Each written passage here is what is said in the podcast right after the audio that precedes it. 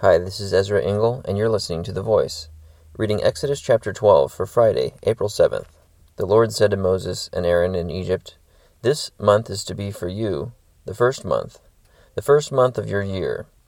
Tell the whole community of Israel that on the tenth day of this month each man is to take a lamb for his family, one for each household. If any household is too small for a whole lamb, they must share one with their nearest neighbor having taken into account the number of people there are. You are to determine the amount of lamb needed in accordance with what each person will eat. The animals you choose must be year old males without defect, and you may take them from the sheep or the goats. Take care of them until the fourteenth day of the month, when all the people of the community of Israel must slaughter them at twilight. Then they are to take some of the blood and put it on the sides and tops of the door frames of the houses where they eat the lambs. That same night they are to eat the meat roasted over the fire, along with bitter herbs, and bread made without yeast. Do not eat the meat raw or cooked in water, but roast it over the fire, head, legs, and inner parts. Do not leave any of it till morning. If some is left till morning, you must burn it. This is how you are to eat it, with your cloak tucked into your belt your sandals on your feet, and your staff in your hand. Eat it in haste. It is the Lord's Passover. On that same night I will pass through Egypt, and strike down every firstborn, both men and animals, and I will bring judgment on all the gods of Egypt. I am the Lord. The blood will be a sign for you on the houses where you are, and when I see the blood, I will pass over you. No destructive plague will touch you when I strike Egypt. This is a day you are to commemorate. For the generations to come, you shall celebrate it as a festival to the Lord, a lasting ordinance. For seven days you are to eat bread made without yeast. On the first day, remove the yeast from your houses. For whoever eats anything with yeast in it, from the first day through the seventh, must be cut off from Israel. On the first day, hold a sacred assembly, and another one on the seventh day. Do no work at all on these days except to prepare food for everyone to eat. That is all you may do. Celebrate the feast of unleavened bread, because it was on this very day that I brought your divisions out of Egypt. Celebrate this day as a lasting ordinance for the generations to come. In the first month you are to eat bread made without yeast, from the evening of the fourteenth day until the evening of the twenty first day. For seven days no yeast is to be found in your houses, and whoever eats anything with yeast in it must be cut off from the community of Israel, whether he is an alien or native born. Eat nothing made with yeast. Wherever you live, you must eat unleavened bread. Then Moses summoned all the elders of Israel and said to them, Go at once and select the animals for your families and slaughter the Passover lamb. Take a bunch of hyssop, dip it into the blood in the basin, and put some of the blood on the top and on both sides of the door frame. Not one of you shall go out the door of his house until morning. When the Lord goes through the land to strike down the Egyptians, he will see the blood on the top and sides of the doorframe, and will pass over that doorway. And he will not permit the destroyer to enter your houses and strike you down. Obey these instructions as a lasting ordinance for you and your descendants.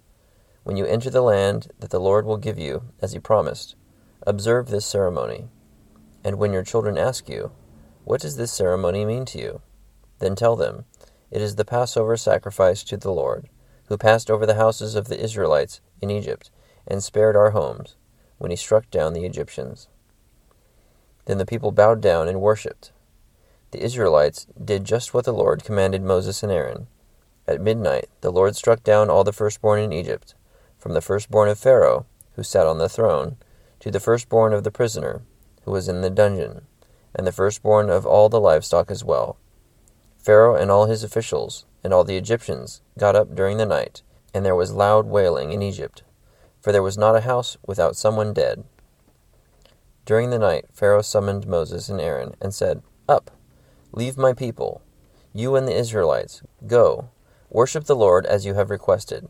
Take your flocks and herds, as you have said, and go, and also bless me. The Egyptians urged the people to hurry and leave the country, for otherwise, they said, we will all die. So the people took their dough before the yeast was added, and carried it on their shoulders in kneading troughs, wrapped in clothing. The Israelites did as Moses instructed, and asked the Egyptians for articles of silver and gold, and for clothing. The Lord had made the Egyptians favorably disposed toward the people, and they gave them what they asked for, so they plundered the Egyptians. The Israelites journeyed from Ramesses to Succoth. There were about six hundred thousand men on foot, besides women and children. Many other people went up with them, as well as large droves of livestock, both flocks and herds. With the dough they had brought from Egypt, they baked cakes of unleavened bread. The dough was without yeast, because they had been driven out of Egypt, and did not have time to prepare food for themselves. Now the length of time the Israelite people lived in Egypt was four hundred thirty years. At the end of the four hundred thirty years, to the very day, all the Lord's divisions left Egypt, because the Lord kept vigil that night to bring them out of Egypt. On this night, all the Israelites are to keep vigil to honor the Lord for the generations to come. The Lord said to Moses and Aaron, These are the regulations for the Passover. No foreigner is to eat of it. Any slave you have bought may eat of it after you have circumcised him, but a temporary resident and a hired worker may not eat of it. It must be eaten inside one house. Take none of the meat outside the house. Do not break any of the bones.